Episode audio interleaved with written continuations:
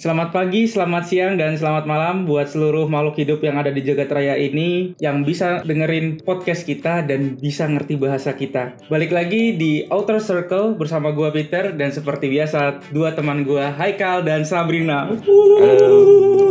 Halo. Anjay, alay banget gua openingnya. Anjay.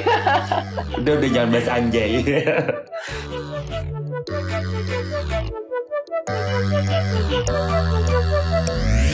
Ya, jadi gimana guys kabar kalian guys setelah lama tidak ber berteleponan?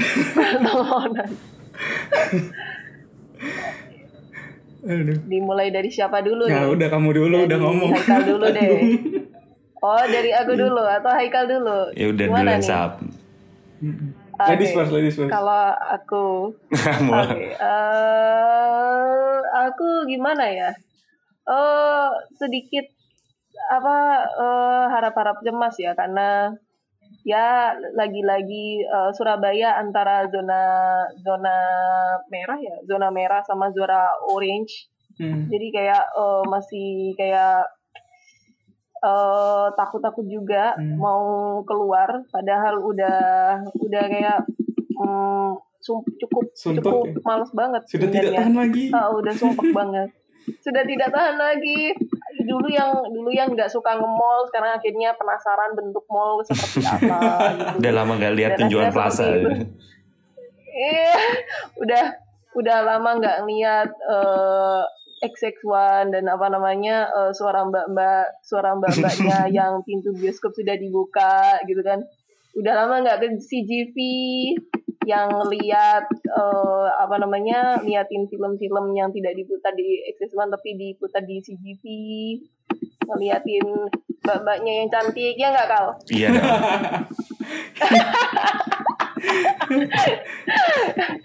ya cukup merindukan hal seperti itu padahal waktu dulu sebelum pandemi nggak nggak nggak tertarik sama hal-hal kayak gitu dan sekarang akhirnya merindukan hal-hal seperti itu gimana nih kalau dari kalian gimana nih Dari gue sih lagi berusaha mengembalikan berat badan sebelum karantina ya. Ternyata setelah berbulan-bulan di karantina ini kok berat badan naik terus ya. Akhirnya ya udahlah mulai berkomitmen buat ya udah nih harus jaga makan sesuaikan sama aktivitas ya biar balik normal lagi sih. Biar ya bukannya malah dengan karantina ini malah jadi Kayaknya nih dikat deh gue lihat kos kosakata tadi dikat aja tadi. It- itu sukses itu, itu terlalu artinya. terlalu menyerang itu nggak jadi. Dikat ya pet, tolong pet. Ya, Tiba-tiba ini- disensor pasti orang bingung tuh apa tiba-tiba- tadi itu ngomong ngomong apa, apa, tadi. tiba-tiba disensor. ngomong apa tadi oke kalau dari Mas Peter gimana nih gue gue sih kejadian lucu hari ini tuh. Hari ini tuh apa apa? gue tadi makan cumi siang kan. Sebenarnya udah biasa makan cumi nggak ada apa nggak ada alergi. Cuma tiba-tiba tuh pas makan tadi eh, ada apa sih dia tuh kayak kayak jarum tapi jarumnya tuh kayak kayak sisik ikan gitu ada di dalam cuminya. Hmm. ah tulang tulang cuminya. Nah terus firasat gue buruk tuh itu waktu kegigit terus sedikit nusuk tuh firasat gue buruk nih bentar lagi gue keracunan nih kayaknya Lebay sih emang terus itu ya. beneran gue keracunan Keracunan apa cuy? terus beneran langsung merah semua gue ya ampun itu Iya, mah untung udah susu, udah tahu obatnya oh kan. ada obatnya oke Hah? Kan ada obat anti Oh. alerginya kan gue tahu. Untung untung pas ini kan hari ini gue ke kantor Oh. nih. Nah, tadi tuh gue tuh selalu bawa kayak kotak obat kecil gitu loh. Untung pas gue buka, wah ada. Iya iya iya iya. iya. Kalau gue teman kerja gue pertama yang yang ke kantor bawa kotak obat. itu itu The only sangat, one loh ya. The apa only one di circle gue itu yang, itu kayaknya baru pertama Iya. kali deh aku menemukan orang seperti itu yang bawa kotak obat ya. Kotak Eh, obat yang iya, obatnya dia bukan Nah, karena gue tuh- lagi sakit gitu. Lagi prevent aja. jaga-jaga Iya, ini baru pertama kali sih. Iya, prevent. Gue tuh dulu soalnya waktu SMP suka mendadak kan kayak gue eh, tiba-tiba ke- suka kram perut suka apa kayak gitu. Ah. nah gue udah udah riset nih kira-kira sakit mendadak yang bahaya kalau nggak ada obat yang nggak ada obat yang gue bawa gue bakal kerepotan apa dulu- aja. Nah terus akhirnya gue gua bawa dulu obatnya. Sekolah lagi sekolah kram izin pulang. Iya izin pulang, benar benar. Ini enggak tapi lu di gini sekolah gini gitu. nah kalau lu kram perut itu kalau lu kram perut itu mau jalan aja kan susah ya tiduran Enggak, aja Iya, sakit iya. jadi mau pulang itu harus sembuh keluar dulu keluar gerbang sekolah tiba-tiba sehat Pet. Nyampe rumah itu sehat. dasar aja lu mau bolos oh, oh nggak sakit udah lagi sehat. ya udahlah pulang aja sekaligus mau bahas apa kita hari ini Sab? Ya udah itu nah Eh, baru beberapa hari yang lalu em, aku baca buku. Buku buku itu buku bahasa Indonesia. Pengarangnya juga orang Indonesia. Nama pengarangnya itu Oka Rusmini. Dan nama eh, judul bukunya itu adalah Tarian Bumi. Hmm. waktu aku baru lihat itu aku lupa sih ya lihat di mana eh, tarian Bu- bumi itu. Kayaknya aku antara lihat di Instagram atau aku iseng-iseng eh, browsing buku-buku apa ya yang dikarang perempuan gitu lah. Atau ya bisa dibilang buku-buku feminis gitu ya. Cuma eh, buku ini tuh aku antara mau mau baca atau enggak sih. Karena reviewnya di Goodreads itu cuma 3,9 dari 5 dan itu menurut aku kayak cukup biasa banget ya berarti bukunya gitu dan eh, setelah aku baca-baca reviewnya ternyata banyak yang kecewa dengan isi bukunya. Tapi ada yang bilang ini buku feminis yang bagus gitu. Oke lah aku baca. Eh, aku pinjemnya di aplikasi Ipusnas gratis banget. Itu apa namanya aku baca cuma berapa ya tiga hari. Ya tiga hari selesai baca. Eh bukunya itu jadi aku kira eh, kebetulan Okari, Okarusmini itu orang Bali. Dan aku pikir buku ini bakal kayak kental dengan apa ya kayak suasana Bali eh, kayak dia bakal menceritakan kayak eh, apa ya biasanya kalau biasanya kalau orang tahu nggak sih kayak kalau kita mau menjual Indonesia biasanya kita kan kayak bakal bilang eh kalau or, beberapa orang luar negeri kalau misalkan dia kita bilang Indonesia mereka kayak nggak nyambung gitu kan terus kalau kita bilang Bali mereka langsung oh Bali Bali oh Bali itu ada di Indonesia. Mereka kadang ada yang baru tahu kayak gitu. Nah tapi Okarus Mini itu dia memang menyatakan bahwa ini memang eh, latar eh, ini emang tempat waktu ini emang waktunya itu eh sorry ini emang tempatnya di Bali. Latar tempatnya cerita ini berlangsung emang di Bali. Tapi dia tidak menyatakan ini kapan ini terjadi di tahun berapa ini terjadi di siang malam atau bagaimana dia tidak menceritakan sedetail itu. Dan dia tidak juga men- dia juga tidak menceritakan apa ya em, kalau kayak novel-novel itu kayak em, secara detail eh, apa ya namanya ya tempat. Jadi misalkan eh, apa namanya eh, dia dia misalkan eh, duduk di mana duduk misalkan di teras atau bagaimana dia tidak menceritakan seperti itu. Dia eh, isi bukunya itu lebih banyak percakapan dan ini sih menariknya ternyata. Kenapa kok dia disebut buku feminis? Karena dia itu membahas eh, tentang kayak eh, latar latar belakang pemikiran beberapa orang beberapa tokoh yang ada di situ. Di dalam buku ini tuh tokohnya banyak banget sih sebenarnya. Ini fiksi Tapi- berarti ya? yang paling menarik ini apa? Ini fiksi ya berarti?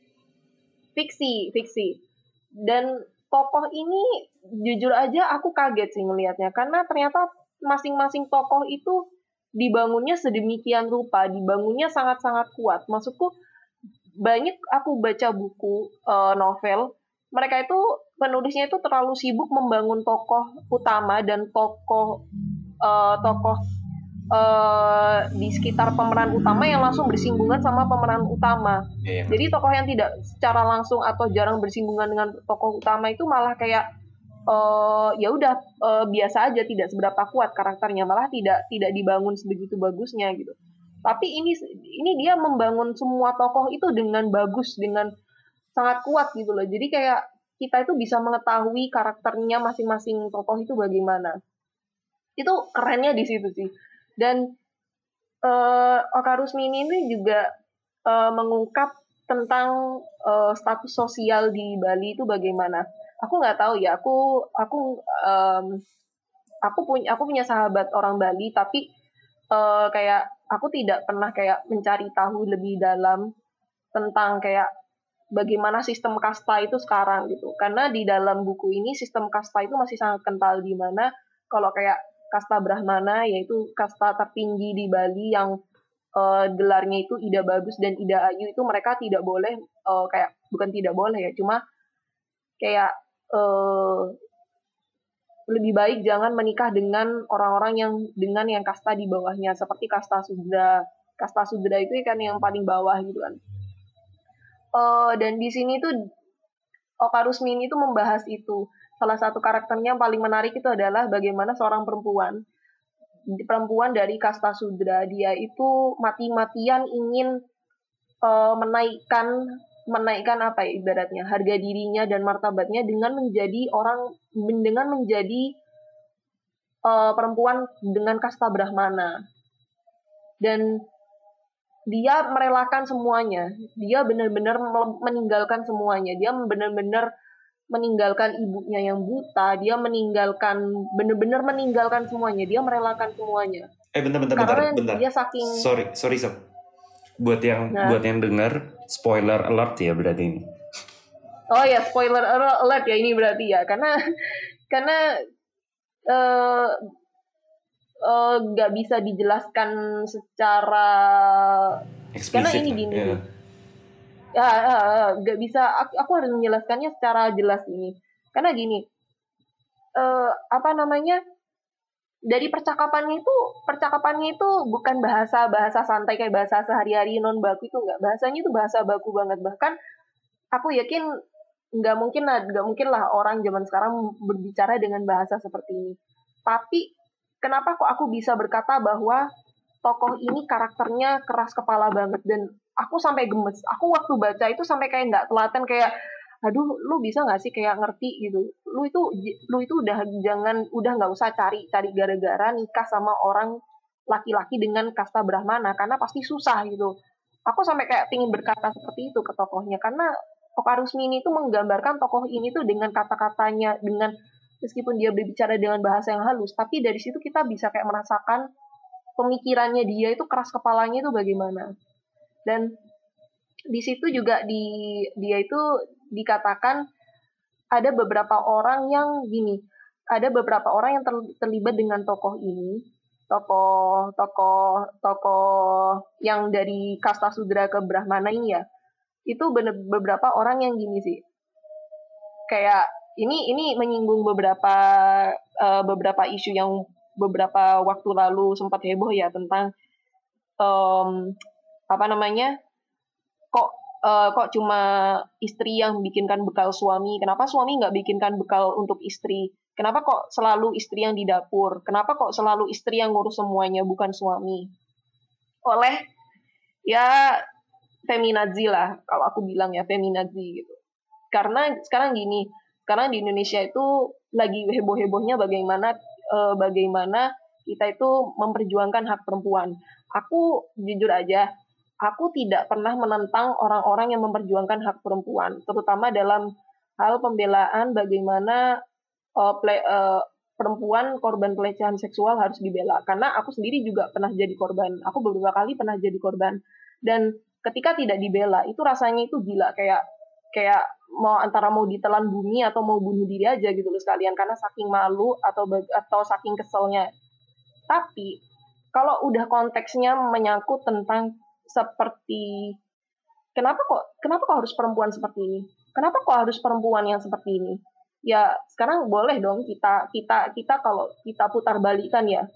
Kenapa kok kenapa kok eh, perempuan tidak disunat? Padahal ada loh ada loh orang yang menyun uh, ada loh yang orang yang melakukan sunat pada perempuan bukan cuma pada laki-laki kan kayak gitu nah uh, di dalam di dalam di dalam argumen kan tentang kayak bekal untuk suami seperti ini menurut aku eh, para mbak-mbak ini tidak memikirkan gitu loh tidak memikirkan faktor-faktor lain maksudnya faktor gimana bukan berarti bukan berarti uh, cewek kalau misalkan seorang istri menyiapkan bekal suami bukan berarti dia diperbudak oleh suaminya, melainkan apa? Efektivitas waktu. Efektivitas waktu bagaimana? Apa namanya? Misalkan suaminya nggak bisa masak, ya kalau misalkan masak lama kelamaan makan waktu banyak, sedangkan punya anak segala macam, ya seperti itulah. Hmm, masalahnya kan kita tidak mengetahui kan apa yang terjadi dalam rumah tangga orang. Nah, begitu juga dengan ini uh, yang di dalam bukunya Oka Rusmini ini dia itu menggambarkan ada sepasang suami istri di mana suami istri ini sama sama derajatnya itu sama kastanya sama-sama dari Brahmana Ida Bagus dan Ida Ayu. Tapi si istri ini merasa dia itu lebih dari segalanya terutama dalam hal materi. Jadi dia itu lebih vokal daripada suaminya di dalam rumah tangga itu. Dan itu semua disaksikan sama anak dan menantunya. Dan akhirnya ternyata uh, dan akhirnya ternyata uh, si anak ini akhirnya mencontoh perbuatannya si ibu ini dan itu di situ Okarusmi ini tuh sudah mencontohkan. Kalau aku uh, kalau menurut aku ya Okarusmi ini tuh sudah mencontohkan bagaimana timpangnya. Karena selama ini yang sering disorot kan uh, suami yang melakukan kekerasan pada istri. Nah mental abuse lah setidaknya. Kalau misalkan tidak tidak physical abuse tapi mental abuse. Nah bagaimana akibatnya kalau misalkan istri melakukan mental abuse kepada suami gitu loh. Bagaimana ketimpangan rumah tangganya gitu loh nah menurut aku ini bagian dari feminis kenapa feminis itu bukan feminis itu bukan berarti perempuan itu harus selalu berlogika perempuan itu bukan berarti berarti kita itu harus menyerang semua semua statement itu dengan argumen tidak selalu seperti itu. Feminis itu tidak apa-apa. Feminis itu menyatakan bahwa uh, perempuan itu memang harus berperasaan dan memang kodratnya perempuan itu merupakan kodratnya perempuan itu memang kita itu harus lebih merasakan daripada kita itu memang perempuan itu memang lebih menang perasaan daripada logika dan itu tidak apa-apa. Sedangkan kalau misalkan feminazi zaman sekarang itu kalau misalkan aku lihat ya mereka kayak apa ya kalau orang-orang bilang itu kayak cenderung galak gitu dan ada yang bilang mereka femina, fem, feminis itu ada yang bilang nggak mau nikah atau nggak nggak mau punya anak gitu dengan alasan-alasan tertentu aku sih tidak menyinggung mereka ya cuma kalau misalkan if you choose to live that way ya udah jangan jangan menekan menekan orang lain untuk mengerti pemikiran kamu jangan menekan orang lain untuk untuk mengikuti apa yang kamu mau, apa yang kamu pilih gitu sebagai jalan hidup. Karena aku sering lihat sih, aku sering lihat di Twitter, di Quora gitu. Eh Quora sih jarang ya. Quora Quora orang-orangnya lebih cenderung lebih lebih lebih kondusif sih ya. Twitter sih. Twitter itu ganas banget lah orang-orangnya. Terutama SJW SJW feminis itu. Ya Allah, sampai ya ampun ini kenapa ya orang-orang kayak gini. Cuma gini sih. Kayak feminis-feminis yang kayak feminazi gitu ya, feminazi ya SJW yang kayak asal asal entah mengambil argumen dari mana gitu. Cobalah bacalah buku-buku buku-buku yang buku-buku yang mereka itu um, tidak tidak serta merta menyatakan bahwa feminis itu harus seperti ini seperti itu seperti ini seperti itu. Kalau kayak bukunya Oka Rusmin itu bagus buku feminis itu. Terus bukunya ini ada sih buku lama bukunya Pearl Esbak penulisnya itu namanya Pearl Esbak yaitu yang uh, yang ku bilang dia itu orang Amerika yang tumbuh di lingkungan di lingkungan Chinese bukunya itu judulnya Of Men and Women sama bukunya Nawal El Sadawi yang Woman at Point Zero itu emang bukunya Nawal El Sadawi itu keras banget sih kalau menurut aku tapi sangat berguna untuk kalau kayak bagaimana sih um, bagaimana pemikiran wanita dan perasaannya wanita itu ketika dia itu benar-benar di titik terendah dalam hidupnya. Ya seperti itu aja sih. Hmm. Sebenarnya masih banyak sih sebenarnya. Eh, sorry. Gimana? Hmm. Gue potong bentar. Gue potong uh. bentar. Tadi ada beberapa uh poin sih gue nggak gue nggak setuju ya. Jadi kan uh -huh. uh, feminis itu kan sebenarnya dia kayak sosial feminisme itu kayak sosial movement gitu kan dia tadinya itu yeah.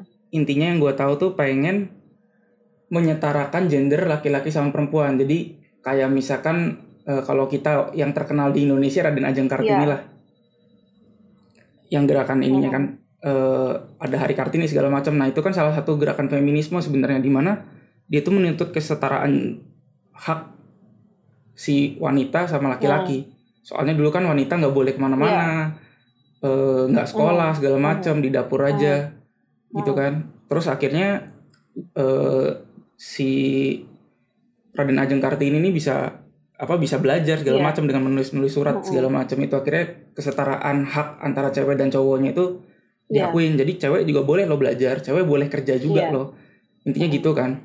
Nah, yang gue nggak setuju itu tadi yang masalah eh, cewek nggak boleh apa namanya nggak bukan nggak boleh eh, nggak harus melulu pakai logika. Kalau menurut gue sih eh, stance-nya bukan di situ ya. Jadi emang harus pakai logika. Cuma masalahnya yang sama salah sama feminazi ini atau sama SJW-nya feminis ini yang salah itu menurut gue bukan dia selalu pakai logika. Logikanya dia, eh, logikanya mereka yang agak ada cacatnya nih.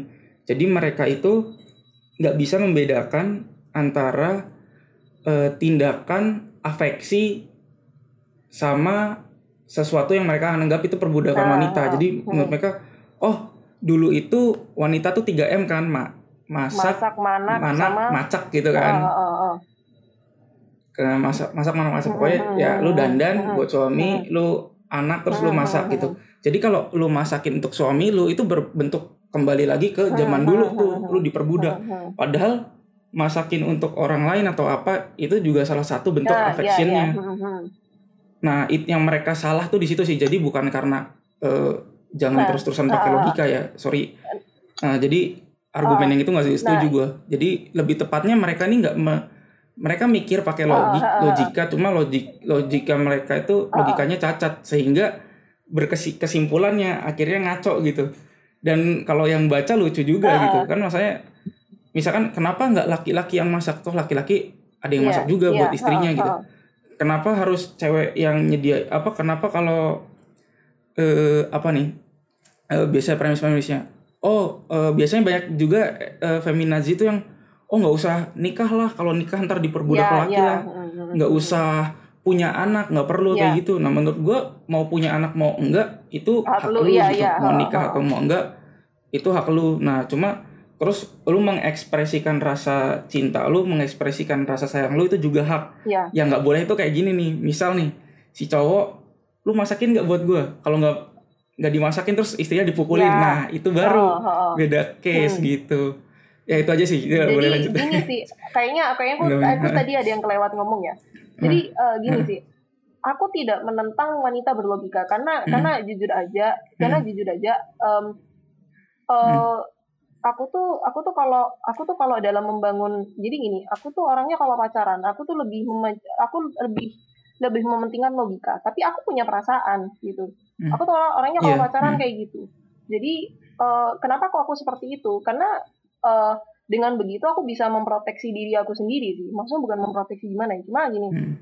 em, aku aku gini ya, kalau aku pacaran, terakhir aku pacaran, aku sayang sama dia. Hmm. Tapi kalau misalkan Hmm. dia tidak tidak tidak apa ya, ketika dia meminta waktuku terus menerus untuk dia, Iya. sedangkan toxic lah ini sedangkan apa namanya sedangkan eh apa ya sedangkan kalau aku meluangkan waktu terus menerus untuk dia aku tidak berkembang dong misalkan aku pengen belajar misalkan aku pengen belajar misalkan aku pengen memperdalam ilmu apa atau aku pengen baca buku dan itu penting Hmm. buat perkembangan diri aku nggak Hmm. mungkin dong aku ngebelain Hmm. dia karena banyak banget karena aku bukan banyak banget ya cuma aku pernah seperti itu aku benar-benar yang bucin setengah mati kayak gitu dan akhirnya aku tidak berkembang gitu kenapa karena aku mengedepankan Hmm. yang namanya perasaan yang namanya afeksi aku tidak menentang orang-orang yang kayak lebih lebih condong ke perasaan atau orang-orang yang lebih condong ke logika cuma kalau misalkan cuma ya itu tadi mas kayak katanya mas Peter nggak apa-apa gitu Hmm. apa namanya eh, lo memilih jalan hidup yang seperti ini atau seperti itu cuma jangan Hmm. cuma eh, apa namanya ya itu apa namanya kalau menurut aku sih nggak usah nge-shame orang-orang yang memilih jalan hidup yang menurut Yang kalian itu tidak cocok menurut mereka Nah, baik nah, Iya. gitu loh. Heeh, benar karena benar karena gini sih karena gini eh, beberapa hari yang lalu aku juga lihat di Twitter beberapa waktu yang lalu sih udah Hmm. lama sih cuma sampai sekarang kayak kayak Hmm. terpaku tertanam sih di dalam otakku gitu dan aku kayak sampai berdoa mudah-mudahan anakku nanti kelak nggak akan kayak gitu jadi eh, itu kayak di dalam eh, di status Twitter itu kayak percakapan percakapan seorang teman eh dua orang teman yang kayak mereka itu kayak mau janjian ketemuan tapi teman yang satunya ini bilang kayak gini eh bentar ya gue masih masakin bokap gue dulu gitu. Jadi dia masakkan makanan buat bokapnya. Dan si temennya nih Oh iya, gue ya, tahu ya nih pernah denger ya mungkin ya. Terus terus lanjutin. um, lu masih mau masakin lu masih masakin bo, apa eh, masak makanan buat bokap lo Bokap lu gitu. lu mau diperbudak sama bokap lo kayak gini gini gini gini segala macam. Ya ampun zaman sekarang kayak gini gini gini gini segala macam. Dan jujur aja ya aku sampai wow ini inilah inikah yang namanya kalau misalkan apa ya Iya. misalkan misalkan si cewek ini pergi ke mana-mana dengan kaos bertuliskan Hmm. I am a feminist aku bakal orang jadi orang yang pertama yang tertawa sih karena kalau misalkan Mm-mm. boleh aku ngomong sama dia, aku bakal bakal bilang sama dia, kamu kembalikan DNA DNA bapak kamu yang ada di dalam tubuh kamu, kamu kembalikan seluruh darah bapakmu yang ada di dalam tubuh Mhm. kamu, balikan semua Mm-mm. uang yang sudah bapakmu keluarkan demi menghidupi kamu sampai kamu segede ini, balikkan semuanya.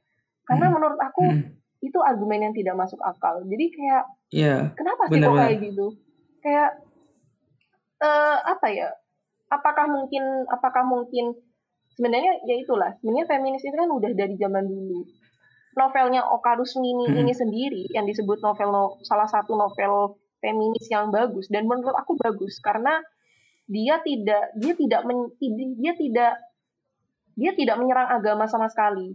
Dia tidak menyerang agama sama Hmm. sekali karena karakter-karakternya itu ketika ada masalah mereka selalu mengadu pada Tuhan. Dan itu aku suka. Kenapa? Karena feminis itu cenderung kayak apa ya tidak sepemikiran tidak sejalan dengan agama gitu loh. Jadi kayak misalkan kayak ini ya Hmm. secara secara secara common secara umum ya muslim orang muslim apa namanya Iya. perempuan lebih pakaiannya lebih tertutup tapi kalau kalau misalkan Mm. eh, lo nggak feminis kalau lo pakaiannya nggak semau lo sendiri banyak orang yang berpikir seperti itu Iya. nah kalau di dalam Mm-mm. novel novelnya Oka Rusmini ini dia kayak dia eh, dia novel feminis tapi dia tetap apa-apa itu mengadu sama Tuhan dia itu mengadu kayak aku Mm. bisa apa ini ya Tuhan kayak gitu loh aku Hmm. sukanya kayak gitu karena eh apa namanya eh apa ya zaman sekarang itu karena gini karena novel Oka Rusmini Bu- eh, tarian bumi ini sebenarnya udah ada dari dulu berarti dia sudah berpikir berpemikiran feminis sejak dari dulu dan pemikiran-pemikirannya dia ini justru bertentangan dengan feminis yang sekarang feminisme yang sekarang gitu loh Iya. Kenapa kok bisa seperti itu? Terus mana yang tidak masuk akal? Kan kita kan harus kayak pinter-pinter memfilternya dengan logika kita gitu loh. Mana yang Mhm. bagus, mana yang tidak gitu. Dan menurut aku sekarang itu ya itulah banyak feminis karbitan seperti itu ya. Hmm. feminis Iya. karbitan ya ibaratnya ya istilahnya ya seperti itu sih. Mungkin dari kalian ada tambahan benar. atau sanggahan atau Gue mau ada yang ngomong, tanya mungkin? Monggo, Haikal kok dari tadi kayaknya diem. Haikal dulu, Haikal dari tadi dia- Terpaku Ah, Haikal. Dia memfilter Heeh. kita loh. pertama terpaku sama suara eh, sendokan di es teh manisnya Peter. Kok haus ya? Hah? Es teh manis gua ada. Itu suara apa ada, sih? Tadi kayak ada suara kayak suara es batu gitu nggak sih sama? Iya, iya, iya, iya, iya, iya. Su- suara es batu. ting, ting, Nggak gua ada loh. merasa kayak lagi ada yang ngaduk es teh manis. Terus satu meng- Iya, iya, mengganggu iya. konsentrasi. Nah, jangan-jangan jangan-jangan itu hantu yang lagi bikin es batu loh. Nggak ada yang nggak ada yang suara melenting. Gak, gue nggak punya barang beling Nah, sama sekali. Oke lah balik ke buku lah, balik ke buku. Tar Oke. tarian bumi. eh, Oke. Satu gue belum pernah baca bukunya, cuman emang ternyata bukunya eh, rilis Mhm. pertama kali di tahun 2000 ya. Which is kayaknya Iya. kita baru sekolah SD. Ketahuan ya umurnya berapa. Iya, Iya, Terus satu, jadi gue nggak bisa komentar sama isinya karena belum baca. Lalu untuk gerakan feminisme Mhm. sendiri, sebenarnya gue termasuk yang nggak terlalu banyak membaca sumber mengenai ini. Jadi bisa dibilang cukup awam lah. Cuman untuk dengan pengetahuan gue yang sangat awam, mungkin ya gue setuju sama Peter tadi bahwa definisi gue yang terbentuk selama Hmm. ini adalah gerakan feminisme yang mulai zaman dahulu kalau udah lama dan sampai sekarang juga masih nggak cuma di Indonesia di US pun masih melakukan gerakan yang sama Iya. Eh, bahwa feminisme sebenarnya yang diangkat adalah masalah equality jadi masalah kesamaan hak Hmm. bukan berarti harus sama ya maksudnya Hmm. hak yang Hmm, ingin dipilih itu tetap sama gitu jadi maksudnya kita Ya, ya, Nah, ya. Jadi kita nggak ngomong Betul. wanita tuh harus ini, cuman wanita Betul. punya eh, space eh, pilihan yang sama. Jadi maksudnya bu- bukan berarti wanita itu harus ini, ini dan ini. Cuman stance yang dibela di sini adalah argumennya adalah bahwa oke wanita punya pilihan yang cukup banyak. gitu. Itu sih. Betul, Jadi betul, selama dia betul. ya dia memilih A atau B ya terserah wanita itu. Cuman kan yang diperjuangkan Betul. dia juga punya pilihan C nih. Terserah dong dia kalau oh dia ada dikasih ki- pilihan C lalu dia tetap milih A, ya itu haknya dia. Hmm. Iya. Nah, itu. Hmm. Haknya Sama ya mungkin bahasa Peter tadi yang mungkin perlu diperhalus bukan argumennya yang cacat, argumennya yang lemah. Eh. Oh iya iya. Oh, Agak iya, kasar iya. ngomong cacat emang kita ya. Argumennya lemah. Jadi perlu gua luruskan lagi nih. Argumennya lemah. Sama balik daripada tadi. nanti ah. daripada nanti tweet apa eh, Instagram kita di Iya. rame-rame nih. Ah, lalu balik lagi nih ya Hmm. biar biar netral lah bahwa yang kita serang bukan Hmm. eh, Hmm. orang yang beropini di berbagai media lah. Cuman kita lagi bahas nih kita beda Hmm. di argumen ini nih bahwa pada saat ah, Ya, kita argumen. kita Ya, betul. kita beda argumen nih bahwa pada saat kita ngomong belain hak bukan berarti wanita tuh harus memilih hal sesuatu yang sama. Jadi pada saat kita ngomong memasak di dapur Ah. tadi bukan berarti semua wanita nggak boleh masak di dapur. Cuman yang kita bela Ah, haknya ini ya. adalah bahwa wanita tuh boleh masak dan boleh enggak loh. Ya. Kalau dia mau masak ya Hmm. silahkan monggo-monggo aja. Cuman kita lagi belain bahwa mereka tuh nggak ada keharusan harus masak loh. Itu kan yang Ah, pengen dibela. gitu. Jadi bukan Ah. berarti pada saat wanita itu Iya. masak dia salah. Enggak. Equality Ah, yang kita bangun bukan itu. Eh, equality yang kita Hmm. yang kita yang yang gua kepahamin lah ya dengan keterbatasan knowledge tadi adalah Hmm. bahwa kita lagi belain haknya nih. Dia berhak untuk memilih. Itu sih. Iya. Hmm. Hmm. Eh, jadi dia punya kalau dulu kan kayak dia nggak punya Ah, pilihan iya, kan iya, intinya kan. heeh. Ah, lu harus mau nggak mau lu harus masak, lu harus di dapur nggak boleh keluar keluar segala macam. Nah kalau sekarang lu lu dikasih pilihan kedua nih, misalkan lu boleh lo nggak masak, tapi kalau lu nggak memilih Ya. memasak, misalkan memilih nggak untuk tidak memasakkan suami lu Ah. juga nggak apa-apa. Tapi kalau lu memilih memasak untuk bentuk afeksi itu juga nggak apa-apa. Justru haknya itu yang dihargain Iya, gitu. hak milihnya. Nah, kelemahan argumennya adalah dia lebih ke false dikotomi sih. Lu kalau false dikotomi itu kalau lu nggak mengikuti salah satu, berarti lu salah satu yang lain gitu. Jadi kalau misalkan lu memilih masak kayak orang dulu, berarti lu tuh kayak orang dulu diperbudak gitu. Bukan punya hak yang sama. Intinya kayak gitu dia tuh langsung pisahin Iya, dua iya, hitam iya, putih eh, gitu loh. Iya, heeh. Heeh. Dan ya itu yang kadang orang Indonesia suka apa yang kemarin yang kita bahas di episode kemarin juga nih. Kita tuh suka eh, eh, pertama latah, terus yang Iya. kedua nggak tahu definisinya, terus kita langsung main ini aja. Oh gini jadi contohnya gini nih. Dulu gue pernah eh, sedikit diskusi juga sama teman gue, terus ada salah satu orang temannya masuk, dia tuh bilang. Oh, gue punya nih reverse psikologi namanya. Jadi orang kalau Ah. ngomong sesuatu itu berarti dia melakukan Iya, kayak kalau lu ngomong siapa nih yang kentut berarti lu yang kentut iya. gitu oh nah terus gue bilang sorry bro reverse psikologi itu eh, nggak gitu cara kerjanya bukan orang yang Iya, nuduh iya, atau iya. orang yang menanyakan itu yang melakukan Hmm. sendiri tapi di kita pengen orang itu Melakukan melakukan itu. A Hmm. supaya dia bisa melakukan A kita kasih kasih apa namanya kasih Kasih persuasinya yang Ah, sebaliknya gitu. Jadi kalau lu nggak kayak gini lu nggak bakal bisa kayak gini loh. Akhirnya dia akan pilih yang kita pengenin itu reverse Iya, psikologi iya. bukan kayak gitu. Ada lagi nih yang gitu lucu kalau dulu kita ya salah kaprahnya itu misal gini ad hominem yang kita, kita dulu ngomongin logical fallacy Hmm. kan. Ad hominem tuh lu nggak nyerang argumennya tapi lu nyerang orangnya. Jadi kayak ngomong ih lu ngerti apa sih anak kecil Iya. gitu ah lu nggak bakal tahu nih yang kayak gitu lu kan cewek gitu atau lu nggak bakal ngerti perasaan eh, ini gua perasaan gua soalnya lu cowok nah jadi mungkin argumen argumennya bener nih kesimpulan yang dia ambil juga bener tapi lu nuduh orangnya gitu kalau cowok tuh nggak bakal ngerti atau cewek nggak bakal ngerti atau lu anak kecil tuh nggak ngerti apa-apa supaya eh, seakan-akan kesimpulannya ini salah. Nah, itu ad hominem tuh. Tapi kalau lu ngomong gini, ah lu ngerti apa apa? Ah jelek lu. Kalau enggak, ah lu brengsek lu anjing ngomong lu kayak gitu. Nah, itu sih lu nya aja kasar bukan ad hominem gitu. Hmm. lu nya aja kurang ajar di orang gitu. Jadi kalau kita ada orang ngomongnya lagi diskusi kayak gini, terus apa?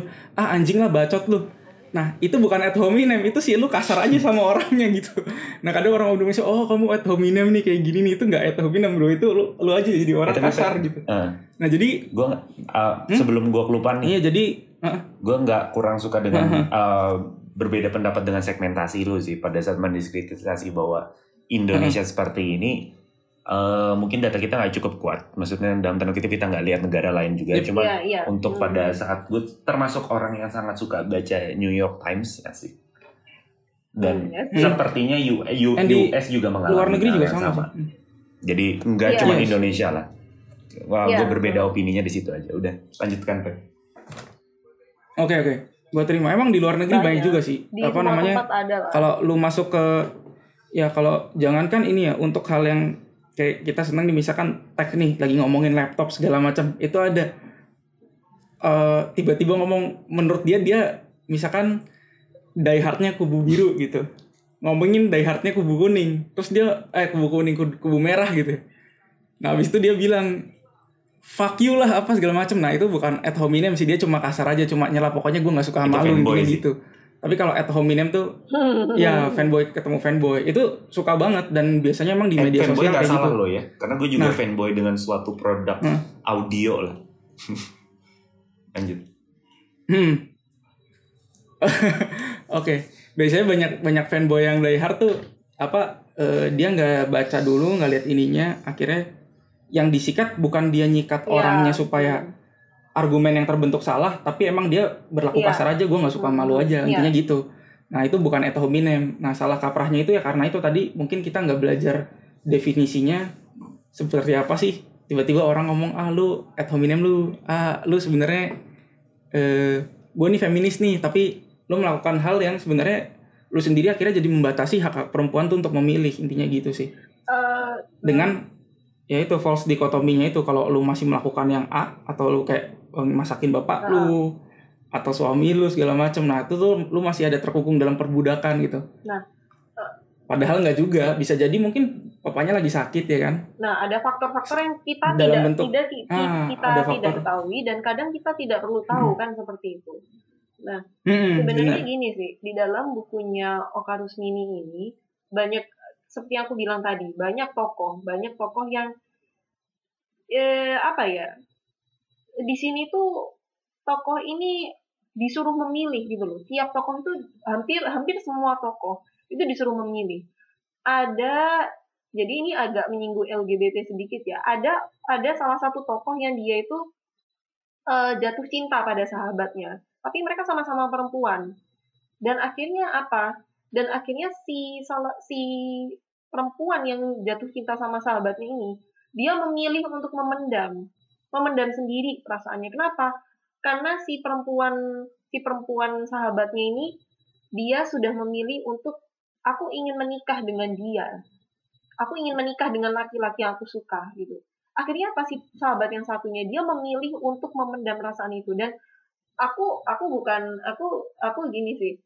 Ini ini ini pemberitahuan dikit ini spoil apa eh, bukan eh, ini apa namanya itu pemberitahuan dikit ya aku aku bukan orang yang membenci banget LGBT enggak tapi eh, aku sendiri di lingkungan aku ada yang kayak bi curious gitu di salah satu circle temen aku ada yang kayak bi curious dan bi curious itu jadi gimana ya dia sedikit bisexual tapi dia masih kayak penasaran lah Apa?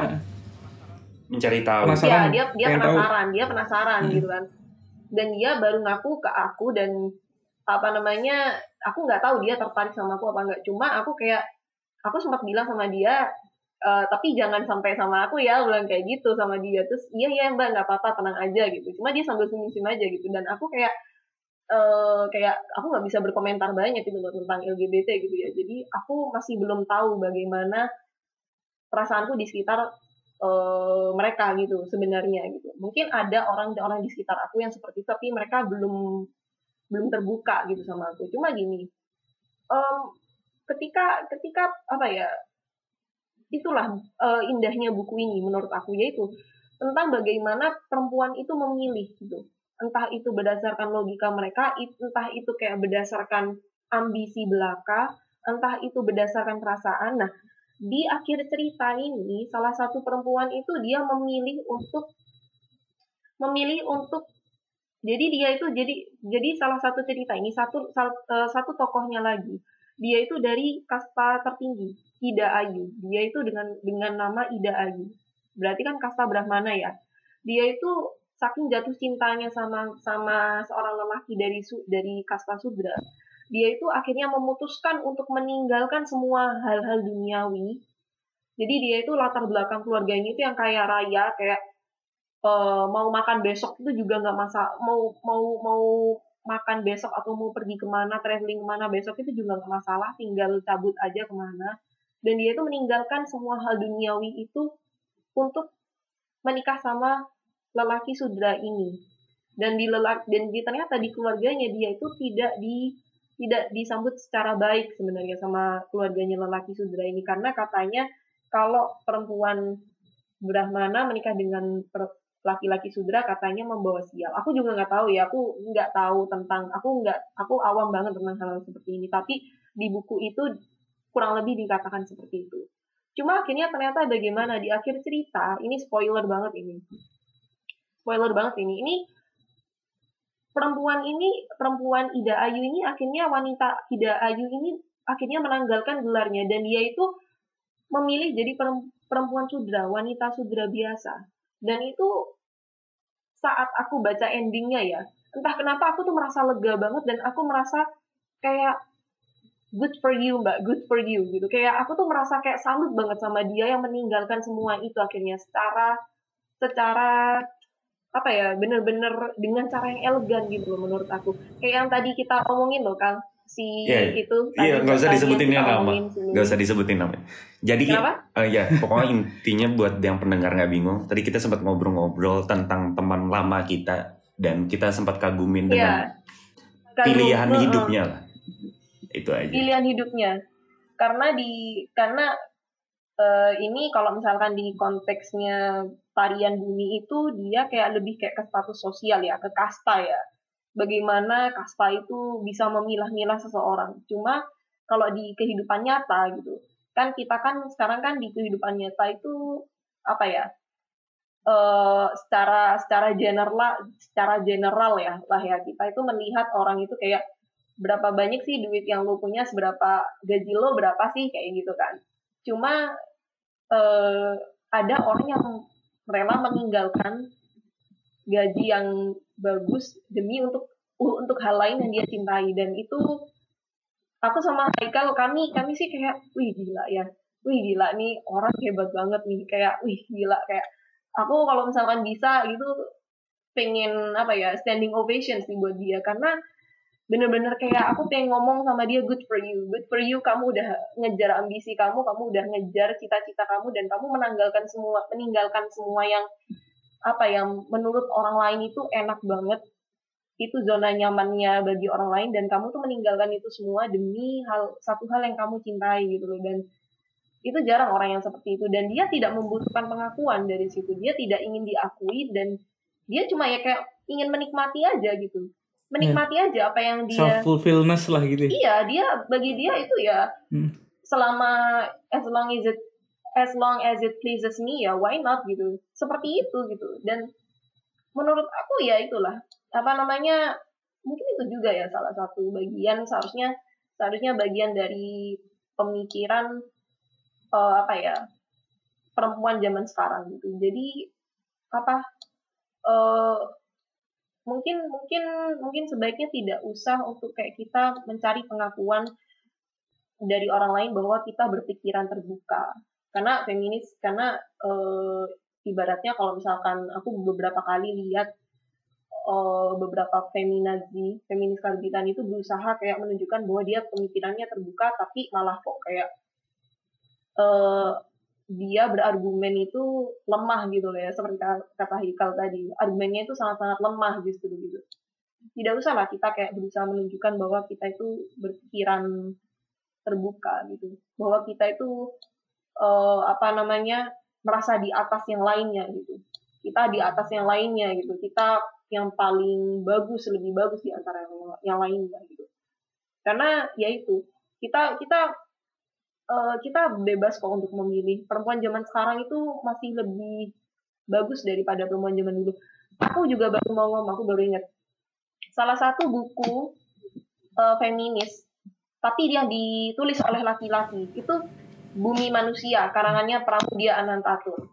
Oh Pak Marudi uh, pernah diangkat film ya? Uh, tokoh kenapa? Pernah diangkat iya, film. film. Iya uh, itu. Salah satu tokohnya itu tokoh favorit aku banget itu. Itu Nyai Ontosoro. Itu beneran keren. Aku yakin banyak banget perempuan yang seperti itu. Dari zaman dulu sampai zaman sekarang. Cuma uh, apa ya namanya banyak dari mereka itu yang kayak ya tidak tidak terekspos lah tidak terekspos ke, ke media ya tapi karakternya Nyai Ontosoro itu bener-bener yang kayak uh, kalau misalkan Nyai Ontosoro itu tidak ada cerita itu bakal uh, tokoh yang lainnya itu bakal kayak kehilangan arah karena karena bagi aku tuh justru di situ tuh di dalam buku itu, di dalam cerita itu yang jadi sutradaranya, yang mengarahkan semuanya itu adalah Nyai Ontosoro. Eh tapi bentar, itu ah, ini sudut pandangan Sabrina, sudut pandangan Sabrina dari buku ya, bukan film berarti ya? Iya dari buku ya, bukan filmnya ya, bukan dari bukunya gitu. Karena gini, karena karena gini sih, um, dari dari Nyai Ontosoro, dari dari buku dari bukunya Pramudia Anantatur, dari bukunya Okarus Mini. Aku tuh aku tuh kayak akhirnya belajar bahwa kita itu perempuan itu bisa menjadi kuat tanpa harus berteriak, tanpa harus uh, apa namanya ketika berkata-kata itu berteriak lantang atau kayak berkata-kata kasar atau kayak berbicara berbicara yang kayak nyolot atau nusuk hati atau kayak ngebacot yang kayak nggak penting gitu loh kamu bisa kok berkata kasar, kamu bisa kok menyampaikan semuanya dengan elegan. Tergantung bagaimana tergantung bagaimana konteksnya aja kamu berargumen bagi apa argumen kamu tuh bagaimana caranya kamu menyampaikan logika kamu itu. Seperti itu sih. Karena jujur aja sih, aku sampai sekarang masih kayak belum bisa kayak menyampaikan argumen dengan elegan ya, jujur aja ya. Cuma aku bener-bener belajar apa ya banyak sih dari buku-buku kayak gini tuh banyak sih orang-orang yang nggak suka dengan apa ya pemikiran feminis bener bener bener cuma ya gitu memang memang uh, feminis yang zaman sekarang itu feminis apa ya karbitan gitu itu akhirnya membuat orang-orang lain yang awam itu jadinya merasa kayak apaan sih ini orang? gitu jadinya kayak gitu sih. Hmm. ya itu aja sih menurut aku. Bener. Uh, tentang hak memilih uh, gender equality itu emang bukan semua itu bisa dilibas oleh perempuan, tapi uh, ada ada beberapa hal yang bisa dilakukan perempuan dan dulu tidak bisa dilakukan padahal bisa dilakukan oleh perempuan. Contohnya seperti sekolah. Dulu kita tidak boleh sekolah, tapi sekarang bisa sekolah. Gitu. Seperti itu sih. Eh, tapi ini mau Gimana? mau bahas satu uh, nge-clearkan stance-nya Sabrina sih. Mungkin takutnya ada yang salah paham pada saat tadi okay, Sabrina okay. ngomong yang masalah area, keluar dari area nyaman ya, it doesn't mean kalian semua harus keluar dari area nyaman kalian. Ini ah, balik, uh, iya, iya. ini balik ke opsi sih. Semua punya risikonya masing-masing. Jadi maksudnya bener, saat lo bener, keluar bener. dari area nyaman itu ada risikonya. Tetap stay di situ pun juga ada risikonya. Jadi ini masalah betul, masalah betul. kompromi sih. Jadi tiap orang punya pertimbangannya masing-masing dan apa pun yang dipilih, oh. selama tahu risikonya silahkan lanjutkan. Udah itu aja. Tapi tapi kalau misalkan tapi kalau misalkan dilihat dari uh, background backgroundnya sih ya dari backgroundnya dia cukup dari apa ya uh, dari background yang nyaman maksudnya nyaman itu dalam hal finansial nyaman gitu ya karena karena uh, apa namanya banyak sekali uh, sandwich generation ya dan sandwich uh, generation namanya, apa? aku pun uh, apa namanya jadi uh, kayak uh, apa namanya ya contohnya gimana ya kayak generasi yang ada di antara uh, milenial sama boomers uh, gitu lah. Jadi kayak uh, kamu harus kamu harus ya, ngebiayain kamu harus ngebiayain, ngebiayain adikmu karena orang tuamu sudah pensiun atau uh, karena atau orang tua sudah tidak ada seperti itu loh. Atau orang salah satu orang tua tidak ada dan sudah tidak bisa bekerja lagi jadi kamu harus nge, apa ngebiayain orang tua dan adik gitu loh. Kalau nggak salah sih kayak gitu ya sandwich generation. Jadi kayak diapit gitu loh. Dia itu. Nah kalau misalkan kayak Ada- gitu kan kalau hmm, lebih ininya sih kayak ada di dua lingkungan yang benar-benar beda dari yang orang tua kita sama anak paling muda terus kita harus jadi jembatan di antara Nah, keduanya iya, sih iya, lebih iya. tepatnya Heeh, gitu sih heeh. Hmm. jadi sama satu harus berlaku seperti ini sama Ya, yang satu harus heeh. berlaku seperti itu gitu Nah itu sih apa ya kalau misalkan aku bilang sih banyak orang-orang yang banyak anak-anak muda yang terjepit oleh masalah finansial jadi dia tidak bisa kayak dia melakukan hal se ekstrim itu sih. Ti- Iya, aku nggak mengeneralisasikan bahwa keluar dari zona nyaman itu adalah kita menanggalkan kita meninggalkan pekerjaan kita resign rame-rame dari perusahaan nggak Hmm. kayak gitu. Cuma Pertimbangannya eh, beda-beda lah. ya? Kenapa? Pertimbangannya Iya. beda-beda lah. Ya, cuma cuma ya gitu. Ya, pertimbangannya beda. Cuma ya gitu. Hmm. eh apa namanya? Menurut aku tuh ketika kamu tidak kamu ketika kamu melakukan sesuatu hal, ketika kamu mengambil keputusan tapi kamu tuh tidak tidak membutuhkan peng- pengakuan dari orang lain, itu menurut aku sih itu yang keren sih menurut aku. Dan ya itu sih si si anak itu yang tadi kita omongin, yang kita gibahin itu menurut aku itu keren sih menurut aku. Gibah Ya. positif ini. Ya apa namanya? Apa? Iya, gibah positif. gibah positif. Ngom- Yeay. Yang memunculkan motivasi, Yeay. motivasi lagi motivasi. Ngomongin kebaikan orang di belakang. Wah itu itu itu jarang sih itu Iya. jarang sih. Ngomongin kebaikan orang di di belakang. Orang Cuman kalau Iya, lagi di jarang. depan dia kita ngomongin kejelekannya emang. Iya. ya itu sih. Tapi BTW itu eh, sebenarnya tuh stance-nya kita di situ sih. Jadi kayak apa namanya? Jadi sebenarnya eh, mau ini feminis atau bukan ya, semua orang itu pasti punya pilihan yang dulu itu mungkin di zaman orang tua kita atau di zamannya kakek nenek kita itu orang yang posisinya kayak kita Ya. sekarang entah itu laki-laki atau Ya. perempuan itu salah satu opsinya tuh Heeh. Heeh. dihilangkan gitu. Lu cuma punya satu opsi dan lu harus jalanin Iya. itu. Tapi sekarang lu punya dua Iya. opsi dan punya kebebasan untuk memilih. Nah itu juga sama yang di eh, sebenarnya yang diperjuangkan oleh feminis in eh, the origin original definition ya. Iya. Jadi tadinya itu si cewek ini cuma punya satu opsi dan dia nggak punya opsi yang lain. Nah sekarang itu di- dikasih lah. Oh karena lu udah setara sama cowok atau dengan gender eh, Kualitas. kamu udah setara dengan gender yang lain, artinya si cowok ini. Nah, lu jadi punya pilihan nih yang tadi pilihan ini cuma bisa dipilih cowok dan cewek nggak bisa pilih.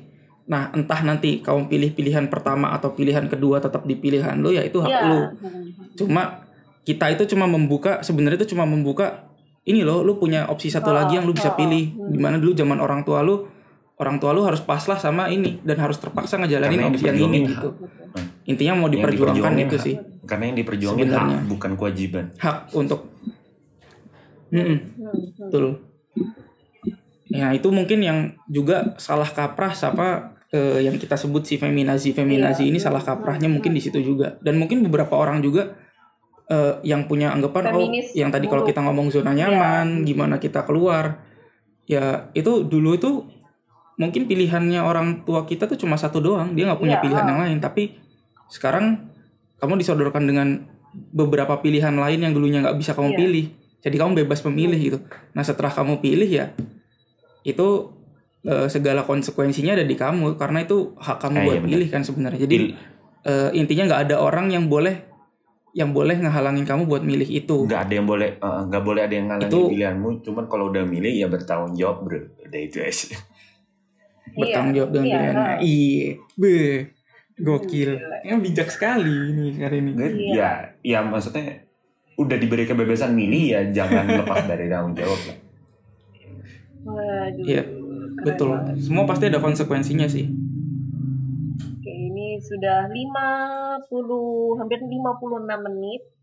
Bagaimana? wow. Sudah mau dicukupkan? Eh, cukup singkat kayaknya dari gua nggak ada lagi. Singkat juga ya? Kali ini? Iya dari gue juga dari dari gue juga nggak ada lagi sih tapi bagus juga ini ini obrolan dari kita. aku sih Bijak dari banget aku sih gini ya. Dari mungkin dari aku ada, Hmm. ada sedikit tambahan. Close statement lah. aja. Ya eh, eh, buat teman-teman eh, kalau misalkan yang merasa dirinya feminis apa namanya good for you good for you. Gak apa-apa apa namanya um, being a feminist it's not the it's not, it's not a bad thing.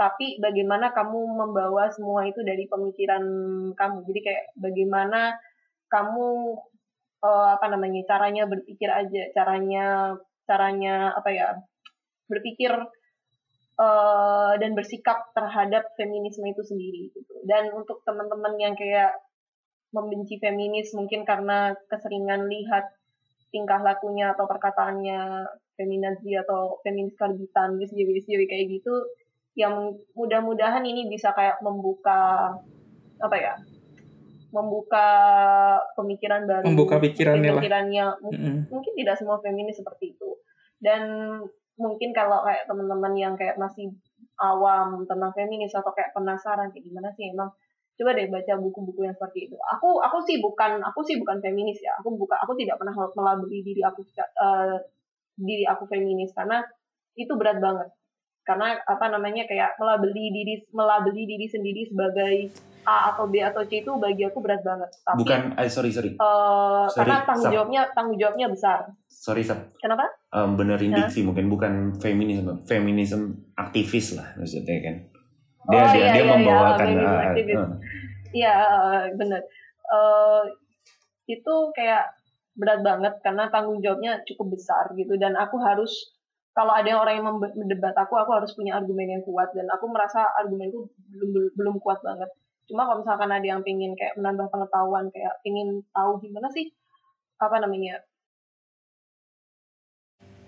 Suaranya hilang. belum apa-apa udah kena culik dia. Wah tidak.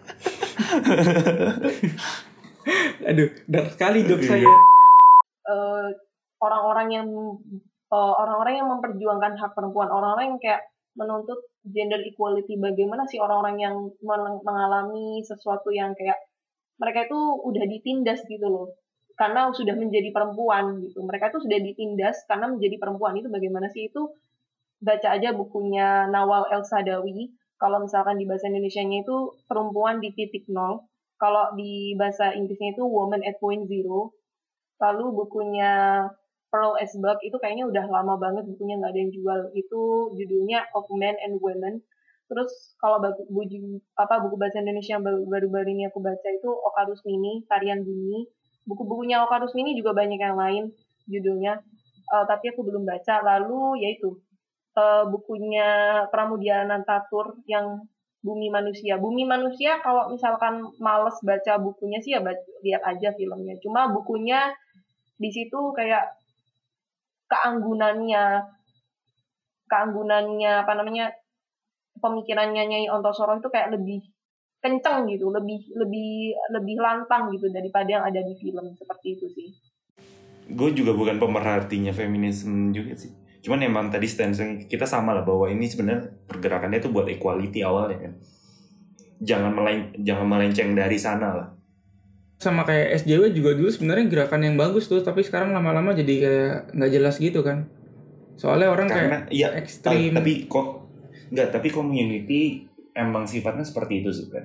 hmm, Uh, maksudnya pada saat sebuah komunitas itu menjadi besar pasti akan berubah dari visi awalnya kan. Karena Plus, makin lu juga makin nggak susah bisa- buat kontrol jumlah orang bisa kontrol iya nggak bisa kontrol jumlah orang terus nggak bisa kontrol kualitas orang yang masuk juga sih Iya sampai kayak kita ngomong YouTube lah pada saat lu kok YouTube sekarang kayak gini? Ya karena komunitasnya udah besar. Komunitasnya udah gede semua orang punya akses terus lu nggak bisa Iya. kontrol juga. Iya kalau dulu kan dulu emang ya yang youtuber youtuber dulu kan emang Hmm. iya kok secara community mereka kuat lah. Hmm. kalau sekarang udah terlalu besar sih. Halo Sab. Halo Sabrina. Ya tuh suara iya Gara-gara Iya. apa tadi? Oh ini suara hilang masa. Tadi sampai mana ya? Aduh, Lupa. lupa Nih, ya. Jadi nggak lupa deh Ini ini kehebatan Peter untuk menyambungkan tadi itu luar biasa ntar eh, jadi ya pokoknya gitulah apa namanya buku-bukunya buku-buku yang tadi itu dibaca itu yaitu bukunya Pramudia Anantatur yang Bumi Manusia Oka Rusmini Tarian Bumi itu bagus banget Hmm. buku tentang feminisme. Dan apa namanya eh, untuk apa ya eh, SJW SJW eh, feminisme di sana yang kerjaannya menyerang wanita-wanita yang memilih untuk membuatkan bekal untuk suami atau ya mereka yang apa namanya lebih apa ya lebih melakukan Mereka pekerjaan konvensional Mereka- sebagai wanita nah pada umumnya lah sebagai ini wanita itu sudahlah. Sudahlah Hormati jangan haknya. jangan di depan. Itu itu pemil itu pilihan hidup mereka. Lu nggak mau masak ya udah serah lu. Pengen GoFood sampai perut lu mau meledak ya itu udah itu serah lu. Itu pilihan hidup lu nggak usah ngomentarin hidup orang lain. Udah seperti itu aja.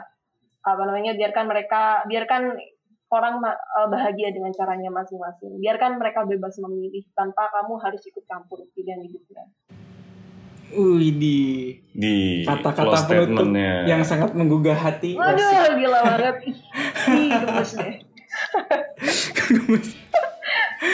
Oke deh kayaknya segini dulu episode kita kali ini. Yeay. Sampai jumpa di episode selanjutnya minggu depan. Kalau saya sempet ngeditnya minggu depan. Kalau enggak berarti minggu depannya lagi. See you. bye sudah nih nggak direkod lagi nih